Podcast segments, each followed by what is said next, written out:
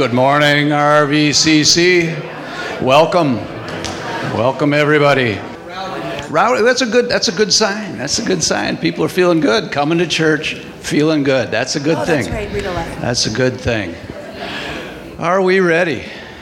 I'm going to read out of James today, if I can manage all the gadgets.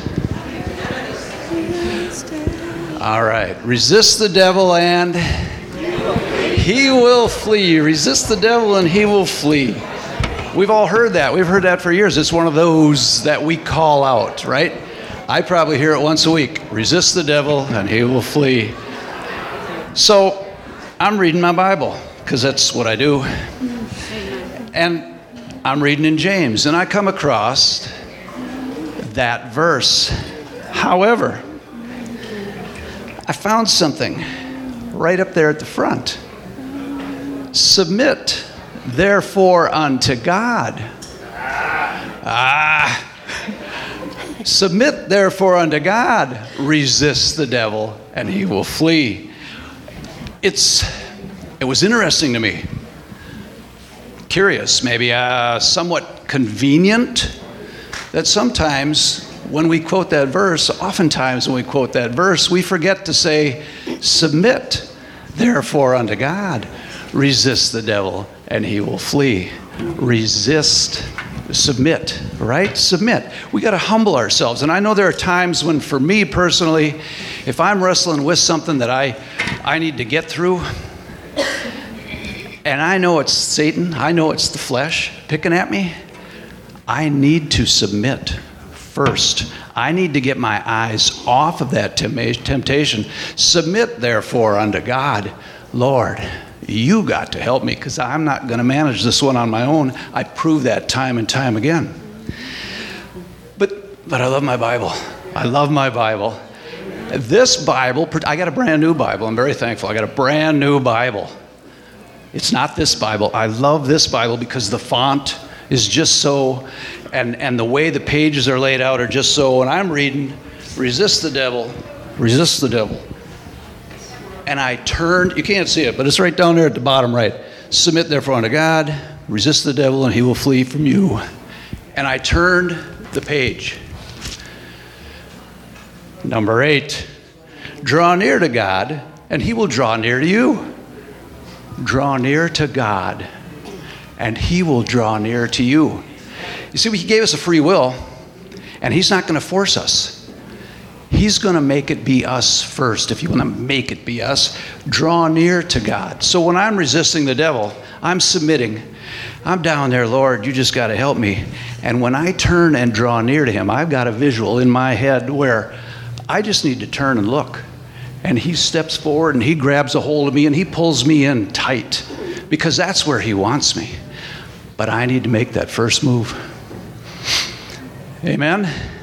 Amen. Let's all rise. Can I eh, take that? All right. Father, we thank you. Lord, Jesus, you are here for us. Father, and in any temptation, anything that comes our way, Lord, we know we need to submit to you, humble, humble ourselves, turn to you, Lord, draw to you, and you will draw us. We thank you for this, Father, and we take this time now to worship you, to give you thanks, Father, for all that you have done, all that you are doing, and all that you will continue to do. In Jesus' name we pray. Amen. Amen. Amen. Great is his faithfulness. Amen. Thank you, Lord. Thank you, Lord. He is faithful. Always has been, always will be. Amen. Amen. Now here's the deal. I want you to greet one another, but wait. I don't want you to shake hands, not because I'm worried about you transmitting nothing. I just don't want to get it out of hand, all right? You can nod at somebody, say, hey, how you doing? Or you can say, great is his faithfulness, all right? Just nod at them. Don't shake hands, no hugging, nothing. Just for the record, I saw some hugging going on. Oh, okay. technicalities, technicalities. All right, well, we want to welcome everybody here. So glad to see everybody. Uh, just uh, before we get too far into the service, I want to have Vern Norton come up and just uh, greet the congregation here, greet, greet you. It's been a long time. Amen.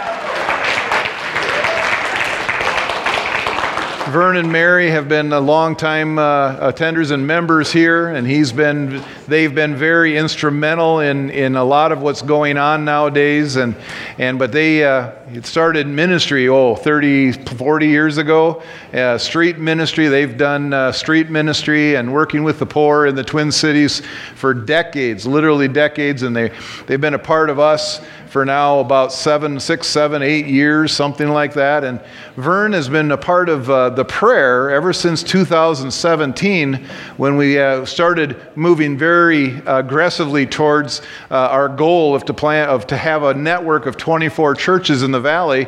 Vern has been a part of the prayer meetings weekly uh, ever since then. Now, they, he, was, uh, he was there with us at the very beginning praying in, in person, and then when they moved to, uh, to their daughter's home.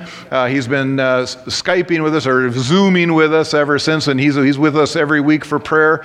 Uh, but he's just a powerful man of God. I just asked him to come and greet, the, greet you and just share whatever has, God has on his heart. Amen? So why don't you welcome Vern Norton?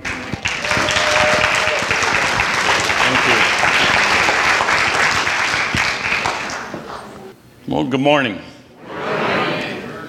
You know, it's interesting. The Bible calls the body of Christ the beloved. And that's who you are the beloved.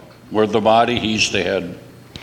And I'm just going to talk to you a few minutes about. Uh, uh, about uh, certain things that the Lord has laid on my heart, but I want to let you know that the Bible says we're to consider one another to love and to good works.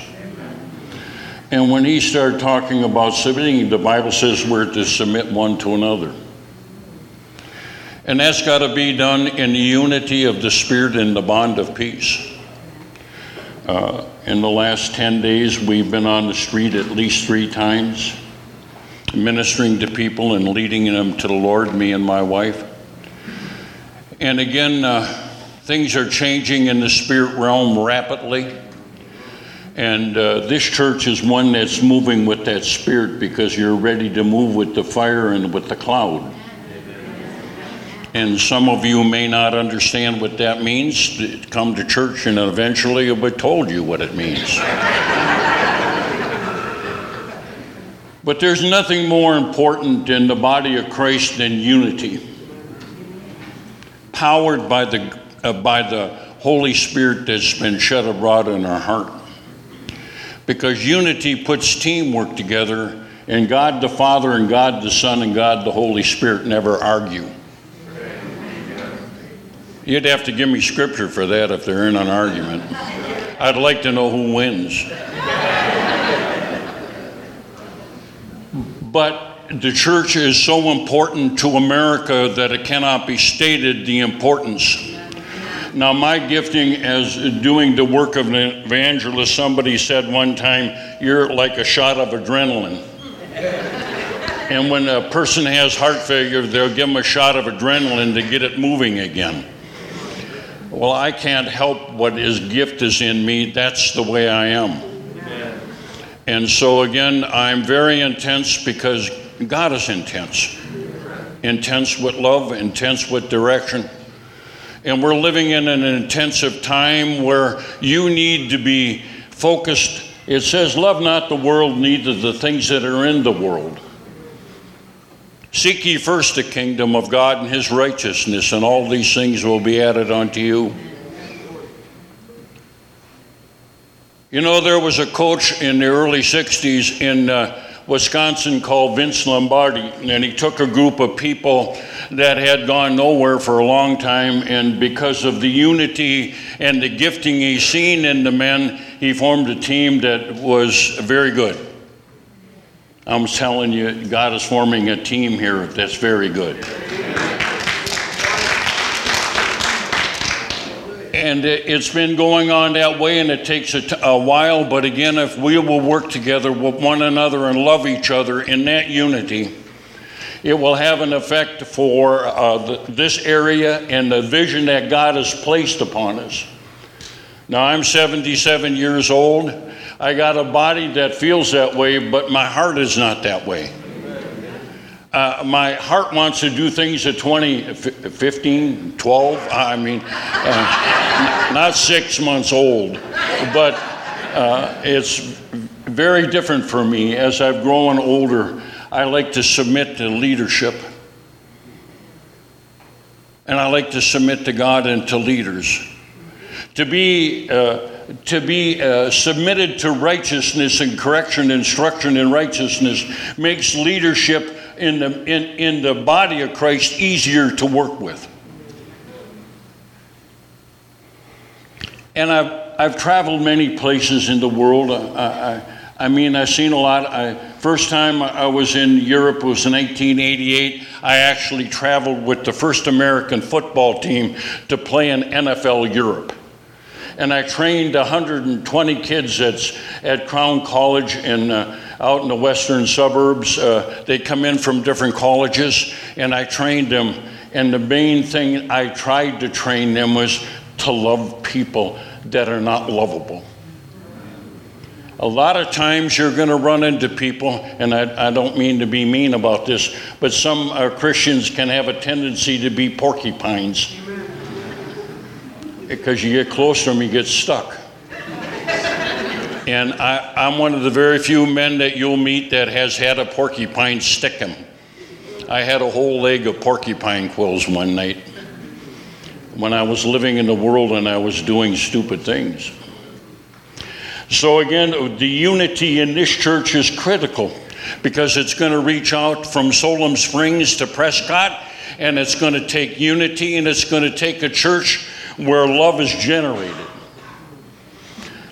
I don't know who, if you know who Brother Kenneth Hagin was, but he wrote a book, Love the Way to Victory. And he said, if you want to know where love starts, you need to go spend a week in a Christian's home, and you'll see if there's love being carried into the church.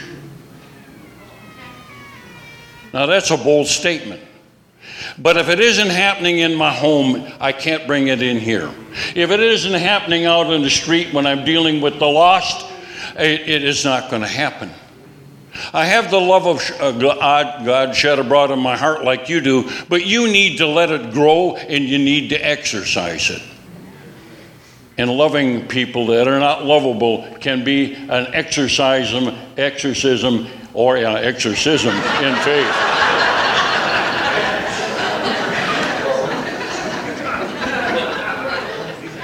If one thing I got to say to you, look at the signs of the times and understand where the, the Bible says we're at and know the person sitting next to you. You have no idea what problems they've went through this week. You have no idea. But if you're going to love them, if you're going to accept them as a part of the body of Christ, you need to pray for them and, and deal with them as an important member of God's body, of the body of Christ.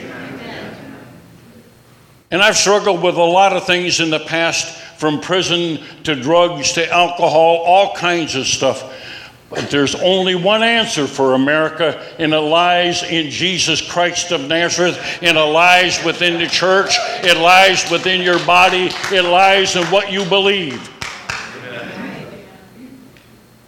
And there was a man said one day he was around, I don't remember, somebody told me his name, when good men do nothing evil prevails. And we're the goodness of this uh, of the of the whole earth. We're the goodness, we're the power, we're the moving of the Holy Spirit. It said He moved over the face of the dark, but we don't have to. He's right in us now. He's not moving over us, He's in us. Amen. And if He's in us, like the Word says, and it takes faith to believe that, then out of me should come all the love all the time. And that's not easy when you're dealing with the unlovely. We've run into some very militant people on the streets, and I still got to love them and tell them they're special and let them word because it will not come back void. There's young in here and there's old in here. I represent the old. But the young need to be trained by the old, and they need to see boldness in the old people. Because if there's not boldness coming down from the leadership, it will be timidity. And I walk up to people and I sometimes I, I show them a picture of Jesus on the cross and they'll say, Who is he? I'm there to tell them. I'm there to tell them I preach Christ unto them. Powered with love. Because love is the essence, love is the carrier of God Almighty. The Bible says God is love. And that means I need to be loved. There was an older man that was getting ready to die. He had been in the ministry years. And this interviewer was saying to him, You know, what about your life? And he looked at the interviewer and he said, I'm getting ready to meet love personally. Are you?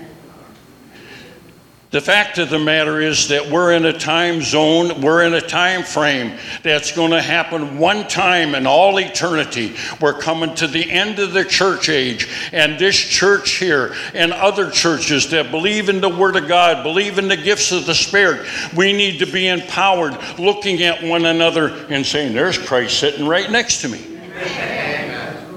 He ain't got no hair, but it looks like Christ.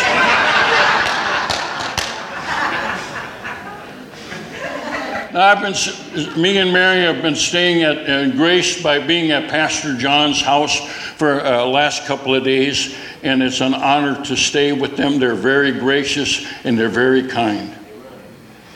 It's an honor to be uh, uh to, uh, to sit with a pastor that's following and the wife that's following and their kids that are following. But you know, God's no respecter of persons, and they're no better than you are. We're all the same to Christ. He doesn't have any favorites. I'm an ex convict, and he loves me just like he loves Jesus. That's what the scripture says. And I've been treated that way by a number of ministers and a number of people that have helped me recognize what my life can mean and the direction it needs to go. I've been through tough times like many people in here, all of us actually. But again, I keep on track by understanding that what I'm about to inherit is far greater, greater than uh, what the trials and tribulations that are on the earth. I get to go to heaven. I get to go to heaven like all of us. And when I get there and you, you say you heard me speak at church or wherever, you can just you can say to Jesus, "This man come talk to me about love," and that's the main thing in my life is about love, talking to people that are hurting. And again, the hurting people need a saving God and a healing God. I'd like to have this young man come up right here on the stage with me. How old are you? 13. Okay. I'm 77. Now look at us. look at us.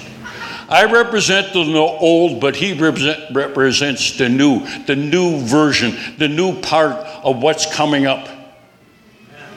Now, listen to what I'm going to say to him by the Spirit. Son, may the gifts and the calling of God work through you mightily. May your life represent the wisdom of God, the personality of God. May him may he anoint you with his power, with his grace and with his anointing. And great things you can do through him, out of him, for him. So be anointed by the word and the spirit because you've got a wonderful work and a wonderful life ahead of you in Jesus name. Amen.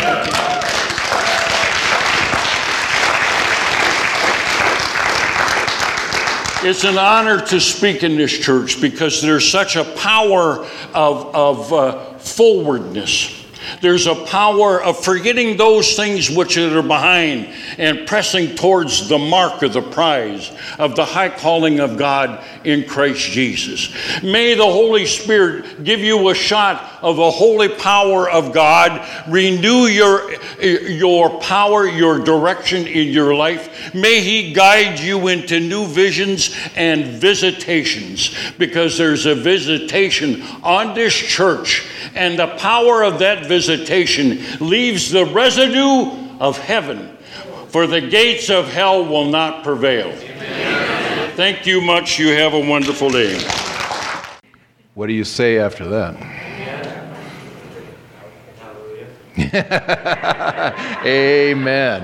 That's exactly right. Praise God. Amen. Well, turn with me to John chapter 10, beginning with verse 24. This is the verse that we've been uh, starting out this series each time I've been preaching on the hearing the voice of God. Been starting out with this verse. I read the whole part more in context the very first time. I'm not going to do that today, but you can go back on YouTube and in the on the website and find the audio, however you want to listen to it. I encourage you to begin listening to this series because it's uh, it's interesting the things that uh, people have been sharing, people have been telling me about that ever since this series started that God has been speaking to them. They've been hearing the voice of God. They've been hearing Him, and uh, it's just a well, praise God for that. That's that's Him. That's what He does. But John chapter 10, beginning with verse 24, says, The Jews gathered around him, Jesus, and said to him, How long will you keep us in suspense? If you are the Christ, tell us plainly. Jesus answered them, I told you, and you do not believe me. I told you. Jesus had been speaking for years.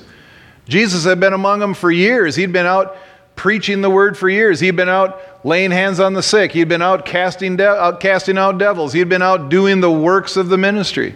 He'd been out preaching the kingdom. He'd been out there all.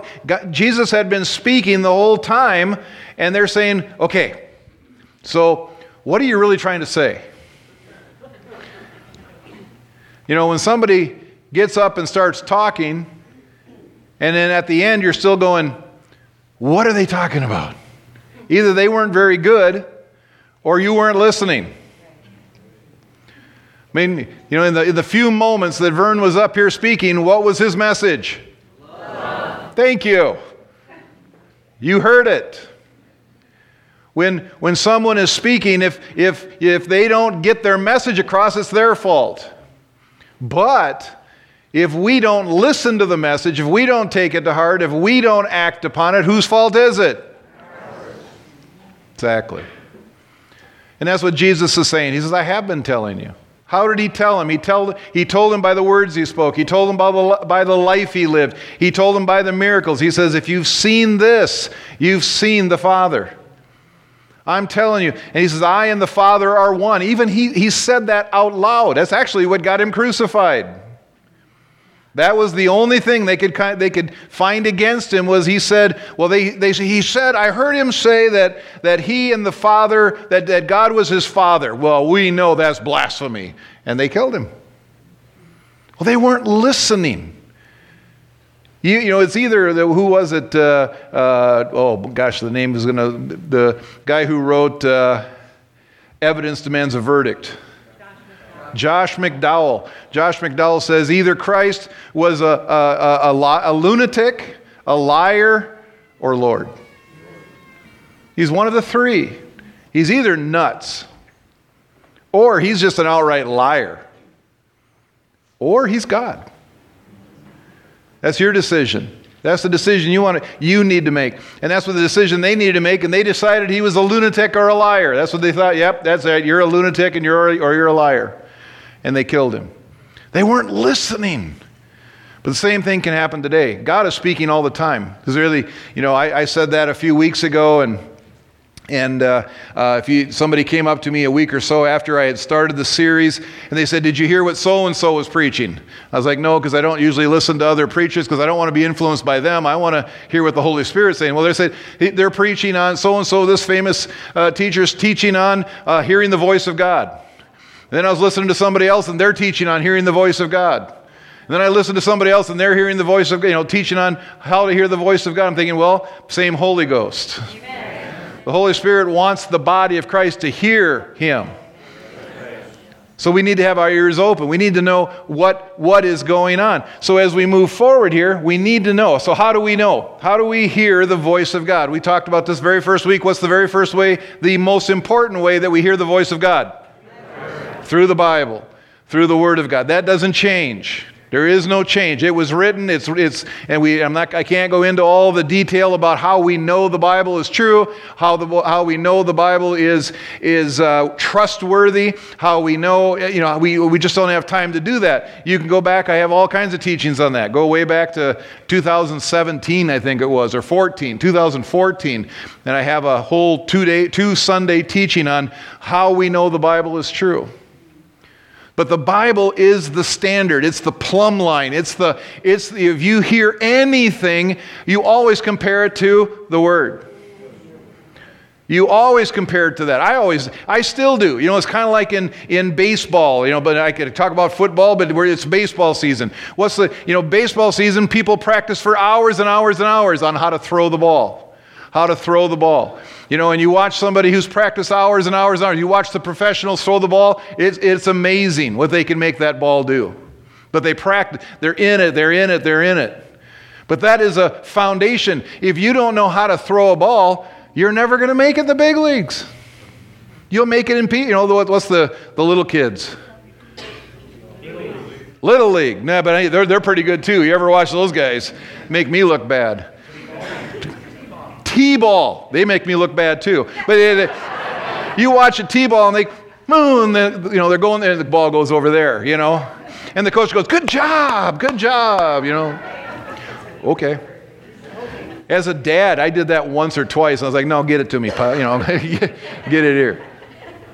But you, the more you practice, the more you're in it. Well, what better thing to practice with than the Word of God? Because that is the Word of God. It is written down, it's, it's been attested to, and when you read it, the Holy Spirit bears witness it's the Word of God. Do you do that enough? Now, I'm actually going to give you a little preview. By the end of the sermon, I'm going to come right back to the same point because the Holy Spirit, through Paul, said, Be in the Word.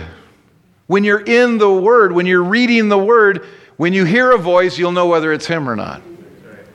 Because God speaks other ways. But the number one way is always the word, through the Word of God. Also, on the flip side, if it doesn't line up with the Word of God, don't listen to it. If, it, if, it, if you hear a voice of whatever it may be, and I'm saying, you know, if you hear an audible voice of when you're the only one in the desert and you hear an audible voice, you may need some water. But at the same time, if it doesn't line up with the Word of God, don't listen to it. It's got to line up with the Word of God. All right, number two, what's the second way that God speaks? The still small voice. And that's what we're in the middle of. We kind of got into the middle of it. I started telling some stories last time. It got a little longer than I expected. So I turned it into, you know, two part of that series. Then the other the next way is through other people. God speaks through other people. How, how many of you heard the voice of God through Vern just a few moments ago? Exactly. Man, I heard the voice. It took me a few moments to get my composure trying to come up here. Because that was God speaking to us. Well, it was just Vern. No, it wasn't just Vern. No. I mean, God, the love of God, the, the word of the Lord. Man, you need to get a recording of whew. You need to get the video of that, man. Put that, make a get a copy of it and put it on your phone. Listen to it every once in a while. That was anointed. I don't know if you try to walk up here and do something after he prayed that, man. I'm still a little bit of a mess. Now I'm talking about it again. And the last way is all the other ways. There, God speaks all kinds of ways. He speaks in, in multiple different ways. I was driving in a car one time and I heard a song come on the radio. It wasn't even a Christian song. Yeah, oh, yeah, I, I sometimes don't listen to Christian music. Because it's really good. Some of it's really good stuff. All right, I'm, I'm in a good crowd. I'm not getting stoned yet. Okay, good. But I was driving down the road and I'm listening to this song, and all of a sudden I realized that's the voice of God speaking to the world. It was a voice about love, but it wasn't mushy gushy, ooh, you know, but it was just talking about pure love and about how, how, how this singer was talking about, I reached out to you and I reached out to you and I reached out to you and you've rejected me. I heard the voice of God through that to people saying, He's reached out to you. I'm reaching, and He's putting it on the secular radio stations. I'm like, man, that's the voice of God. There's an anointing on that song. It's powerful. God speaks all kinds of. Different. We'll get to that in a week or so. Depends on how long this one takes. But the Bible is always the ultimate standard. Doesn't matter what else happens. Then we talked about last time about Elijah, how Elijah was. We had just uh, dealt with the uh, the prophets of Baal on Mount Carmel.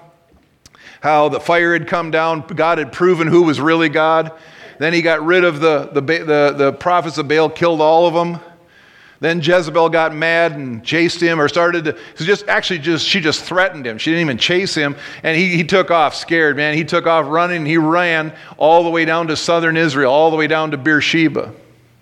And while he was down there, God says, Go to such and such a cave. And while you're in the cave, I'm going to come and I'm going to, I'm going to talk to you. I'm going to be there. And he was in the cave. And the first thing was, I can't remember, I'll have to read it all, but yeah, you got the point. It, it was wind. The wind was and the wind was blowing, and he's, and he's, he's in the cave, and he says, But God wasn't in the wind.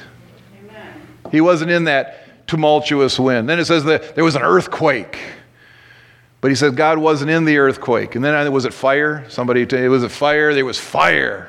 Oh, God's got to be in the fire. And then he says, No, God wasn't in the fire. It says, Then he heard a still small voice. And he went, Oh, that's God. And, and he went down. He went, he went out of the cave. He walked out of the cave. And, he, and then God spoke to him and said, You know, I love it. I love it because God is so real. You know, here this amazing thing happened on Mount Carmel, and then he ran down, and then there was all this demonstration of all this stuff. And then he stepped out, and what did God say to him? What are you doing here? What are you doing here? You know, God just usually cuts right to the chase, doesn't he? He does with me. I don't know about you, but when he talks to me, sometimes it's like, What are you doing here? What do you think you're doing? yeah, well, uh... So that's that still small voice. And, and, and uh, Elijah recognized that still small voice. God still speaks in a still small voice. So, what does that mean? What does that, how does that work? Because, you know, I'll just be honest, I've said this every time so far. I've never heard an audible voice of God. I haven't. I've never heard God say, John, I need you to go therefore and thus thou. I did hear thunder one time, though, and it was really cool because I was preaching. We were in Sikihid, Romania. It was absolutely clear. There was not a cloud in the sky. There was not a thing. And we were preaching, and the power of God was falling in the room. I mean, it was awesome, man. I mean, we actually went through three interpreters that morning as I was preaching and the, po- the power of God fell in that room, uh, the first interpreter goes, I, I can't, I got to sit down. And then she went and sat down. And they brought up a second interpreter, and that interpreter got about five, ten minutes in, and she goes, Whoa, I got to sit down. And she went and sat down. And the third one didn't even make it 30 seconds. I mean, it was just amazing. And then I can't remember what I said. Now I should have, I always, I always say I should write this stuff down. But I said something. It was apparently by the, by the Spirit, but all of a sudden you heard thunder outside, and everybody goes, looks out the window and it's blue sky. It's like, what in the world was that? Well, that's the only thing, that's even the, that's the closest thing I can tell you I've ever heard an audible voice.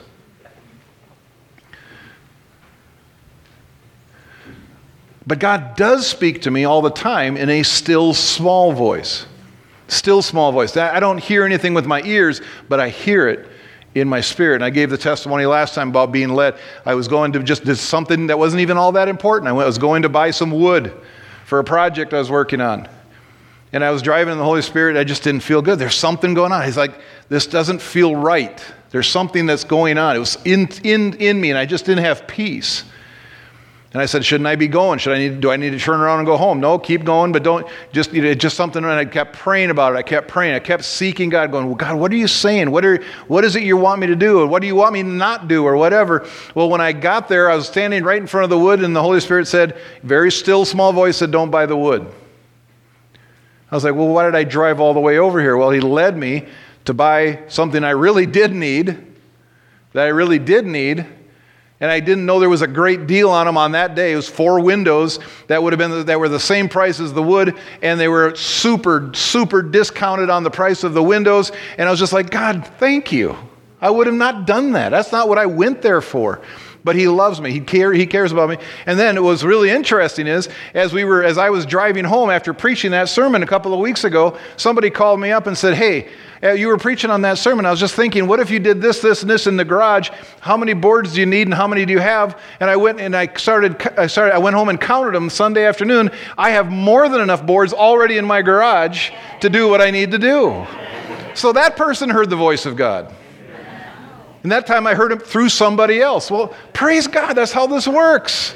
Why? All for the common good. He wants to bless us. Now, those are even, I'm not even talking about super spiritual things that we, you know, that God talks to us about. These are just everyday things.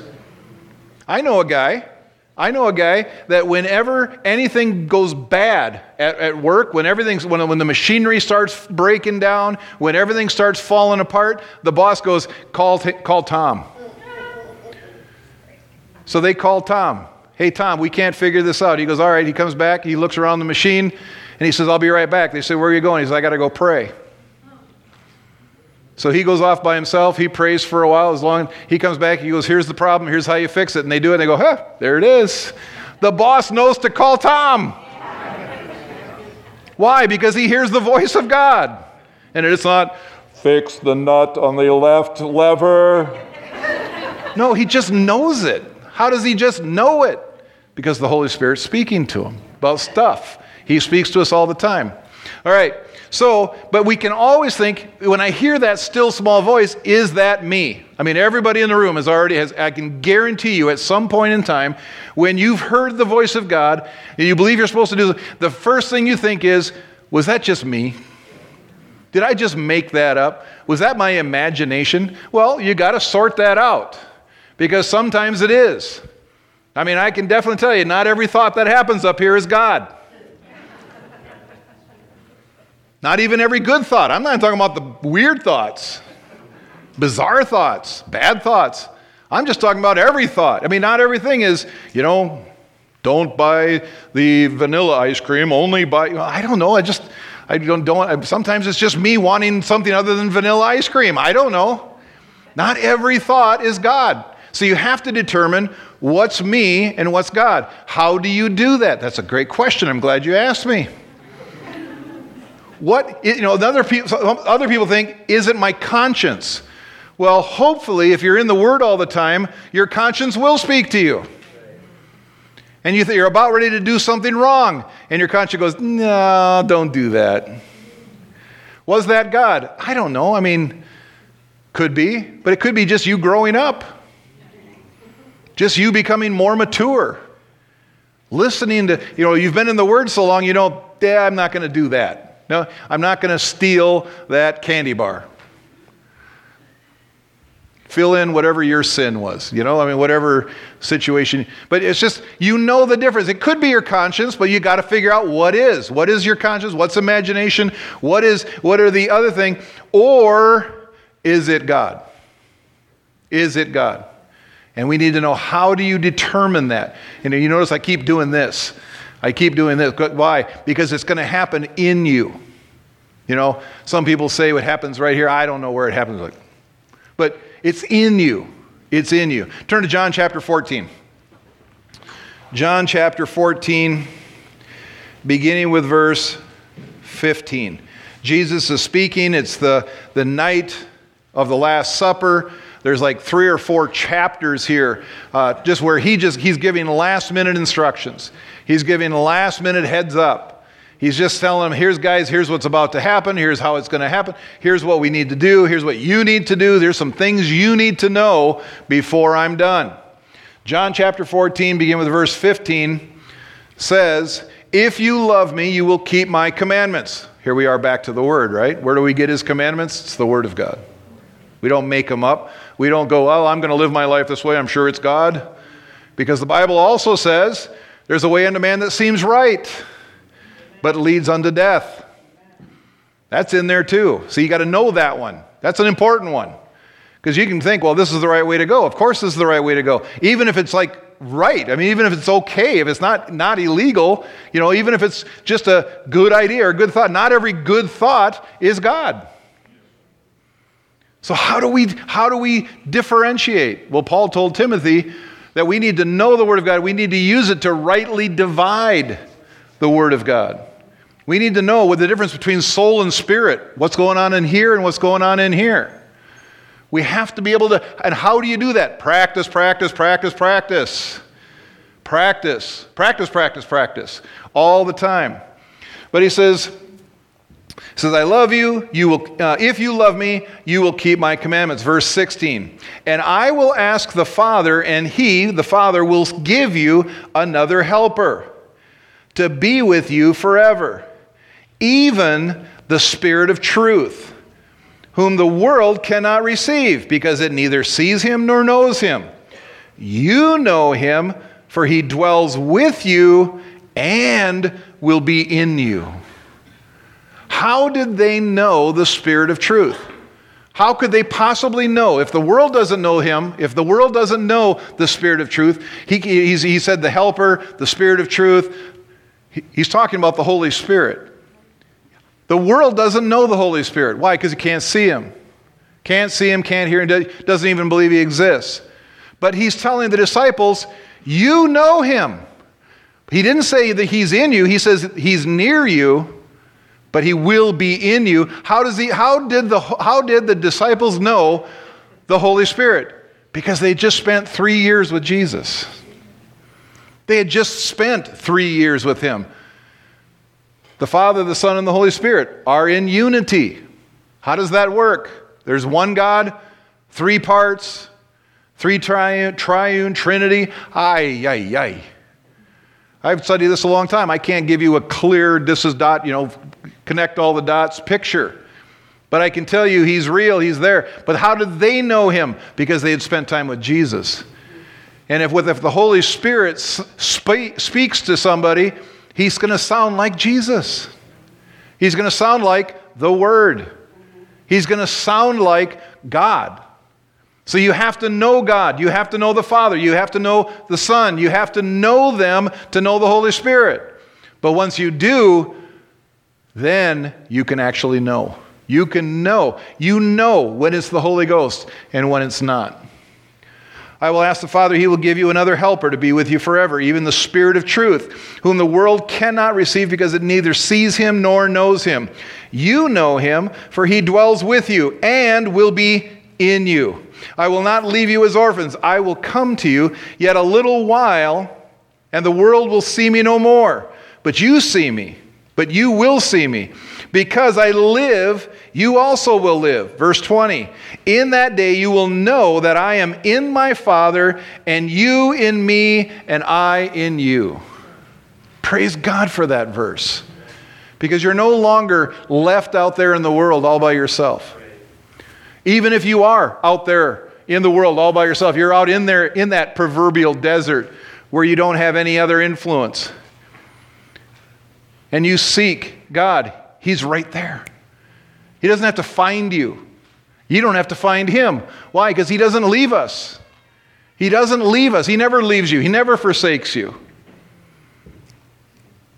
Whoever has my commandments and keeps them, verse 21, he it is who loves me, and he who loves me will be loved by my Father. And I will love him and manifest myself to him. If you love God, if you love God, He's promised He will show Himself to you. There's all kinds of other verses. I can tell you verse after verse. If you seek me and you seek me with your whole heart, you will be, I will be found by you. He says that. He He's, God isn't some impersonal God who lives out in the middle of nowhere and you just hopefully someday I'm going to roll the dice and bump into him. If he's so gracious, if he's so wonderful, you know. No, he said, if you seek me, you're going to find me. I mean, I've, I've, I've heard it. The very first time I ever heard this, uh, I was amazed, and I've used it multiple times, and it has worked every single time. Do you want to know a surefire way that when you're witnessing, that somebody is going to, they're, they're going to meet God? I heard it for the very first time was a friend of mine. He used to go into prisons. He was in the prisons, and these guys would get, get like perks if they actually came to a chapel service. So guys would go to chapel service even if they didn't want to, because they got some perks. So he's sitting there and he's preaching, and there's two or three guys that are interacting with him, and there's a guy up on the bunk, sitting up on a bunk, who every time he says something goes, whatever. Yeah, kind of laughing at him, kind of mocking him. He, you know, he listened to him all day long, and Scott, Scott was my friend. Scott turned and says, What's the deal? What are you doing here? Well, he says, I get to have canteen if I come to chapel. So I, I decided to come. He goes, Really? He says, You're laughing at me. He says, You're, you're, you're mocking us. What, what's the deal? He goes, I don't believe that stuff. He goes, Really? Why, why don't you believe? He I don't believe there's a God. I don't, I've never seen him. I've never smelt him. I've never touched him. I don't know anything about him. He says, I don't believe it. It's just a bunch of blah, blah, blah. He says, You guys are delusional. Scott goes, Really? That's what you believe? And he goes, Yeah. He says, Tell you what. He says, I'll make a deal with you. Scott says this. Scott says, I'll make a deal with you. He says, I'm going to pray right now that God will reveal himself to you and that you will make a choice to say, Okay, God, if you're real, I want to see you. I want to know you. And he says, If you're honest, be honest with me. Don't be playing. This is not a game. He says, if you truly you know, will accept it when God shows himself to you, if you accept it, he will. He'll do it. He'll, he'll bring, he'll show himself to you. And the guy goes, yeah, okay, whatever. Tell you, I'll be, okay, sure. I'm in. If God wants to show, if God make, wants to make himself real to me, deal. Scott goes, All right. He says, He prays, says, Father, I know your word is true. And you said, if you seek me with all of your heart and, uh, and, and you, you, do not doubt and you seek me, he says, You, I will, you, or you will be found by us. So I pray for so and so, the guy up on the bunk. And he says, I pray that you reveal yourself to him this year, this week, this day, whatever. Amen. That was it. That's all he prayed. Went back to his teaching, finished his teaching. Scott came back a week later. The usual guys were there. Bunk guy was in the front row. And he's leaning on his, on his knees listening. Scott looks at him, he goes, What's the deal? You were up on the bunk last week. He goes, Oh, yeah, no, I'm down here now. and he goes, Really? Okay, what happened? Guy goes, Oh, there's a God. there's a God. Yep, there's, there's a God. Yep, there's God. And he goes, Really? Well, what happened? The guy goes, I have no idea. I have no idea. I'll just, oh, I woke up one morning and I know there is a God and I want to know him. I heard that years I heard that 30 plus years ago, 35. I thought, that is awesome. I've used that with many people. I had one person one time says, No, I says, I used to believe in God, but God's done, you know, I, this happened, that happened. I don't believe there's a God anymore. I'm an, I'm an atheist. And I said, Really? Really? All right. Tell you what I'll do. I said, Can I pray for you that God will reveal himself to you? And when he does, you have to acknowledge that there is a God. And he said, Sure, I'll do that. Why not? There, I'm, not I'm not losing anything. I said, Exactly. I prayed with him. Didn't hear from him for months, months and months and months. And he came back to me and he goes, Thank you. I was like, What do you mean? He goes, Yeah, he says, God revealed. It's very evident there's a God and I've been seeking him ever since. You just there he, God wants to speak to us. And how does he speak to us? Because he's in us. He wants us to know him. And Jesus is talking about that right here. All right, verse 22. Judas, not Iscariot. Just in case anybody wanted to know, not Iscariot. Said to him, Lord, how is it that you will manifest yourself to us? And not to the world. Jesus answered, If anyone loves me, he will keep my word, and my Father will love him, and we will come to him and make our home with him. So, how do we know? So, God, how are we going to know if you're manifesting yourself? Because you will know in you, because he's in you. There's another verse that says that the, that, the, that the Spirit bears witness with our spirit that we are sons of God, sons and daughters, sons of God. Our, his Spirit bears witness. How do I know God is real? I've never seen Him. I've never seen Him. I've never heard Him. I've never smelled Him. I've never tasted Him. How do I know He's real? Because I know He's real. I know. And He's not just real out there somewhere, He's in me. I'm convinced, and I'm not even nuts by the normal standards. How do we know? He'll be in you. Verse 23 Jesus answered him, If anyone loves me, he will keep my word, and my Father will love him, and we will come in to come to him and make our home with him. But whoever does not love me does not keep my words, and the word that you hear is not mine, but the Father who sent me. So Jesus says, I'm not making this stuff up either. I'm telling you, that's the reason I came. I mean, the next day he dies. When, the, when he dies, the, the, the veil gets ripped in two. The veil in the temple between the holy place and the most holy place. It gets, it's, what, I just heard somebody this week teaching on it, six inches thick, 40 feet high. The rip alone, the sound of that. Can you imagine what the priest thought and, and did?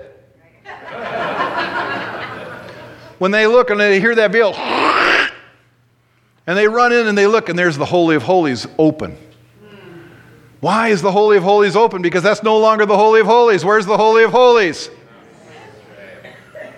You mean God wants to live in me? Yes, He does. Isn't that cool? Absolutely amazing. Absolutely amazing. So, first thing, how do you know if the still small voice is because he's in you? He will bear witness in you. You will know in you. How do you know in you? Ah, there we got to talk. Now we got to talk. I still have time. Not much time. John chapter 14, still in verse 14, go down to verse 26 says, But the Helper, the Holy Spirit, whom the Father will send in my name, he will teach you all things and bring to your remembrance all that I have said to you. That's one way. One way is you're in the middle of something. You're doing something, you're living your life, whatever it is, and all of a sudden you remember a Bible verse that applies directly to what you're in the middle of. He's, he brings it to remembrance. All of a sudden, you remember. That happens up here. You go, oh, yeah, I remember this verse. It means this. And you can still say, well, maybe I just remembered it. Okay, play that game if you want. The sooner you just go, just go with it and go, hey, the Holy Spirit brought it to my remembrance, the quicker you're going to learn His voice. You'll know when He speaks, you'll go, that's Him. That's Him. But He'll bring, he'll bring what Jesus said. Well, see how we keep coming back to the Word? We, he says he'll take from what is mine and he'll remind you of it. But if you don't have what's his in you, there's nothing to remind you of. If you don't have it in you, now, now just to be clear and just to not put people into this, they think, well, I haven't been in the Word enough, I'll never know. Get in the Word now. We give you every opportunity. Be reading, be reading. But you could have heard something somebody said. And the Holy Spirit will bring, because that word is word. If I've said it, some other preaching preacher, you know, some reputable preacher preaches it, it's the word of God. And the Holy Spirit can say, remember what he said? You know, he might even not even say that. He'll just bring back that, that word, and you'll remember and go, oh, that's right. I don't have to fear. I don't have to worry. I don't have to whatever, because the word says this. The Holy Spirit reminds us. He says, I, he says, uh, he will teach you all things and bring to your remembrance all that I have said to you. Verse 27. Here's the one you want to underline, underline, underline, circle, blue, yellow fringes, stars. You can bedazzle this one. Bedazzle it. Didn't ever think you'd hear a bedazzle in a sermon, but here we go. Verse 27 Peace I leave with you, my peace I give to you. Not as the world gives, do I give to you. Let, your, let not your hearts be troubled, neither let them be afraid. The peace of God. The peace of God. Now, I'm going to stop for just a second. I'm going to come back to this and just finish out real quick, but I want to just remind you of something. Remember when Audrey Mack was here two weeks ago? Audrey Mack was here. Uh, if you missed it, you missed it. All right. But you didn't miss it because it was videoed and recorded, and we have it linked on our website. The first one is on our very front page. I told Pastor Greg, I said, please put it on the front page, the easiest one to get to. You watch the first one, then it will lead you right to the second one. Literally, I'm gonna, I, I don't say this very often. Those of you who know me, you, you don't hear me say this much. That literally, those two sermons were the best sermon I've ever heard on the Holy Spirit, personally. And I've heard some pretty amazing ministers preach on the Holy Spirit. Systematically, it was the best sermon I've ever heard someone preach on the Holy Spirit. Powerful. You need to listen to it. You must, I encourage you to listen to it. It is so good. It is just line upon line, precept, and it is clear. And it is, and she said things that I, I don't say. I, I'm like, whoo, I've never heard that before. That was awesome. Very, very good. But it, her whole sermon, two, two sermons, because she gets into hearing the voice of God. Now, that part I do better than her, but it, uh, totally joking, totally joking. But she's, she's, she starts out talking about who is the Holy Spirit. Systematically teaching, powerful. You need to know this stuff. Okay? So I just want, before I get too far about, because she talks a lot about on the second sermon about peace following the peace of God. I'm only going to just briefly touch on it, and then I'm going to turn it over to, to Brian uh, to receive the offering, and do the announcements. But it's about peace. When you're living your life and you're living, you're going through your daily day, you know, you're going through your stuff, you're, you're making decisions, whatever. When you're, if you know God, the Holy Spirit is in you, you're seeking Him, you're listening, you're, Lord, I want to hear your voice, and then you start moving in a direction. You're, you're trying to make a decision, whatever that decision is, and you're praying about it, saying, God, what should I do? And, and he, you, know, you don't hear the, thou shalt cross the road at corner B7. I don't know, I just made stuff up. But he's, you don't, if you don't hear that audible voice, you need to start doing something. You start moving in a direction. But then you listen. And I, and I say listen, because it's not wait for a feeling, because it's not a feeling. I don't know how to explain it other than you listen for the peace. As you start, as you start moving, you're going, uh, uh, uh, uh kind of like what I was talking about with the, the window story or the, the, the, the wood story. I'm driving along going, oh, there's something, I do. There's something going on. It's not evil, it's not wrong. I just don't, it's not right. Why? Because I was headed to go buy wood. The Holy Spirit didn't want me to go buy wood. I could tell you all kinds of spiritual stories, maybe I will next time, about moving towards a, a okay, I'll just tell you one real quick. Okay. Years ago, Brian and I were headed to Hungary. We were headed on a mission trip over to Hungary. We had gotten on the plane on a certain night. Uh, we were sitting on a seat. It was a brand new, brand spanking new A380, 330 a330, Airbus 330. I had read about these things. I, had, I, had, I was like, oh my gosh, we are going to be on the A330. This thing was supposed to be the smoothest, quietest, most wonderful ride in the whole thing. We take off out of Minneapolis. We get up on, we, we get up, we take off, and you know, you feel the usual feeling. You know, you feel the, the, the runway, you feel the wind. Well, our seats, we had great seats. We had love good seats. We were sitting in the, in the, uh, the, uh, bulkhead, and the, the flight attendant was right across from us, but I could literally stretch my legs completely out and still not kick the, the flight attendant. It's wonderful. So we're sitting there, and I'm thinking, oh, we're in the A330, baby. This is going to be nice. And we take off, and it's, and it's rough, and it's noisy because my, our seats were right above the wheels. Okay, it's rough and it's noisy. Well, it's an airplane. Okay, I, I get airplanes. I've flown many times. I'm flying, and we take off, and it's rough and it's noisy, and, and we get up, and, we, and it's still rough and it's still noisy. And I hear, I hear, I hear, ee, ee, ee, below me. I could feel it in my feet. And I turn to Brian. I go, something's wrong. And he goes, Really? I was like, Yeah. I said, I could feel it, man. He could, you know, and we're just, we're still climbing and now where we've crossed over the river and we're, we're headed towards Wisconsin and we're still flying. And I'm, I'm still hearing,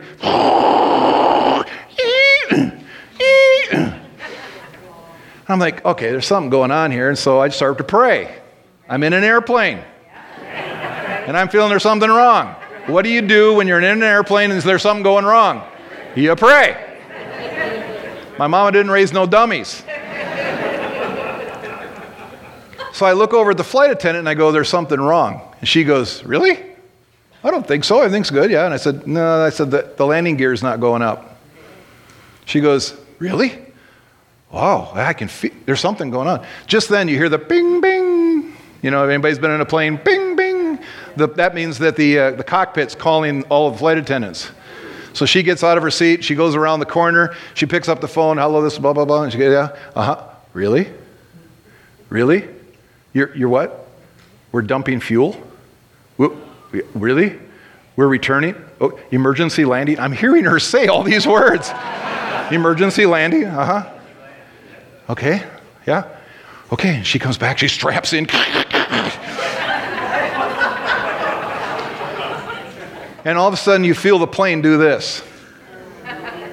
Feel the plane turning, and I love it. We're sitting there, and all of a sudden, over the loudspeaker, the pilot comes on. Well, just folks, I just need to let you know we're going to make a little routine turn back over to Minneapolis, St. Paul. We're having some equipment problems, and uh, we're just going to we're going to come in for a landing. We're just going to get see what have them take a look at it before we head over to Europe. He says, nothing to worry about. And we're coming in. He says, all the flashing lights, don't don't worry about those at all. That's just for a precaution because the whole runway was lit up with with lights and everything else.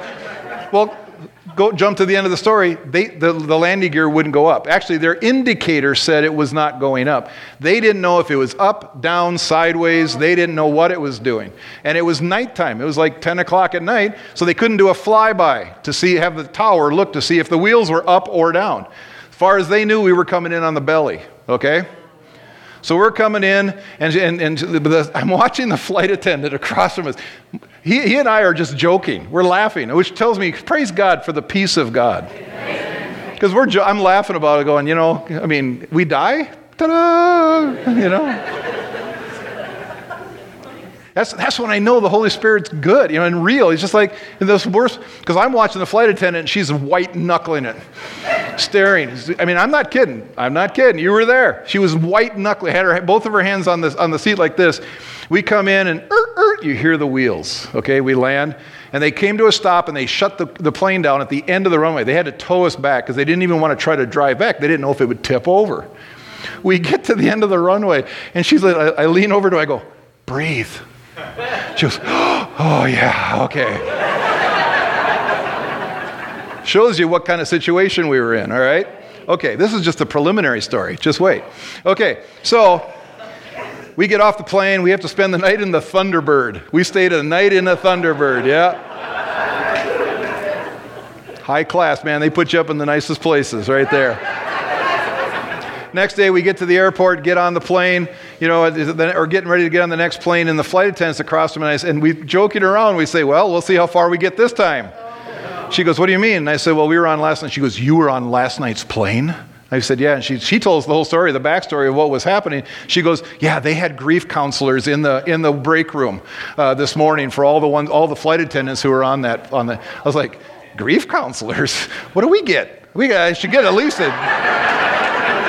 500 free miles or something. Yeah, yes. But no, no, no grief counselors, nothing, you know. I got too far ahead. Back it up. We're sitting in the, in the uh, tarmac, or that, what do you call that thing? The waiting room, the terminal. terminal. We're sitting in the terminal before the plane comes. And uh, this was, well, not quite 24 hours, 20 hours later, we're sitting there, and my phone rings. My phone rings. And I, I re pick it up and I look at it. It's a friend of mine. It's a friend of mine. He's a believer. He's a man of God. I mean, this guy, when he speaks, you listen. I'm telling you, man, I've had him say something. I'm standing here today because he, he spoke a word over my life. This is a man I respect with the highest level of respect. Honor him because he hears the voice of God. I pick up the phone, it's him on the phone. I answer it and I said, Hey, how you doing? He goes, What are you doing right now? And I said, Well, I'm just about ready to get on a plane going to Hungary. And he goes, John, don't get on the plane. And I said, Pardon? And he says, he says, John, I've been praying for you all day long, and I keep hearing over and over again, don't, j- tell John, don't get on the plane. Don't get on the plane. And I'm sitting there going, okay. He goes, so I, he says, what are you going to do? And I said, I don't know. Why? Because I'm not moved by what somebody else says. We need to be moved by the Holy Spirit. And so I said, I'm tell you what I'm going to do. I don't have time because they're calling our flight. They're calling our, you know, time to get on the plane, where our seats are ready. I said, I'm going to get I'm going to hang up. I'm going to pray about it. I'm going to call my wife. And I said, if you don't hear back from me, I got on the plane. I'm just telling you. I'm just I don't have time to call you back. And he goes, I'm telling you, John, don't get on that plane. I said, okay. So I hung up, sat there for a moment, I prayed. And the more I prayed, I felt like, because I said, okay, I'm not going to get on the plane no peace. Okay, I'm going to get on the plane. Peace. I was like, hmm. He just, the man of God just said, don't get on the plane. But when I pray about it, The Holy Spirit, I, I, I feel peace. I was like, no, I can get on the plane. I mean, I literally can get on the plane. So then I called Deb, just because, you know, you're going to call your wife, you know? So I called Deb and I told her what just happened. And I said, Deb, what do you think? She goes, get on the plane. Now, I never asked her, you know, she actually, I joke about it some point with some, I was like, get on the plane, the insurance is paid up. You know, I mean, I, she didn't say that, but I like to add that part in just because it's kind of funny. Okay.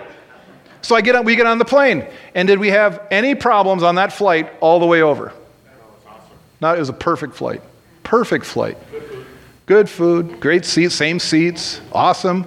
Now, the rest of the trip was a trip from. Challenge. It was a challenge. I can't tell you all the stories. We had a, we had a second on the flight home.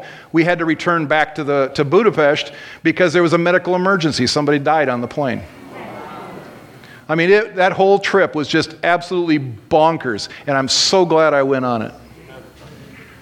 If nothing more, to tell you, you don't get moved by what somebody else says. What's the Holy Spirit telling you? Because there was tons of great things that happened on that trip also. People got saved, people got healed, Word of God got preached. Relationships. Relationships were built that we would have never met those people had we not been on that trip.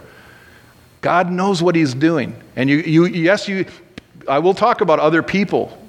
I mean, I've had plenty of people tell me stuff that the Holy Spirit was, you know, the guy last week with the, with the wood. That was the word, that was the voice of God. Praise God for that.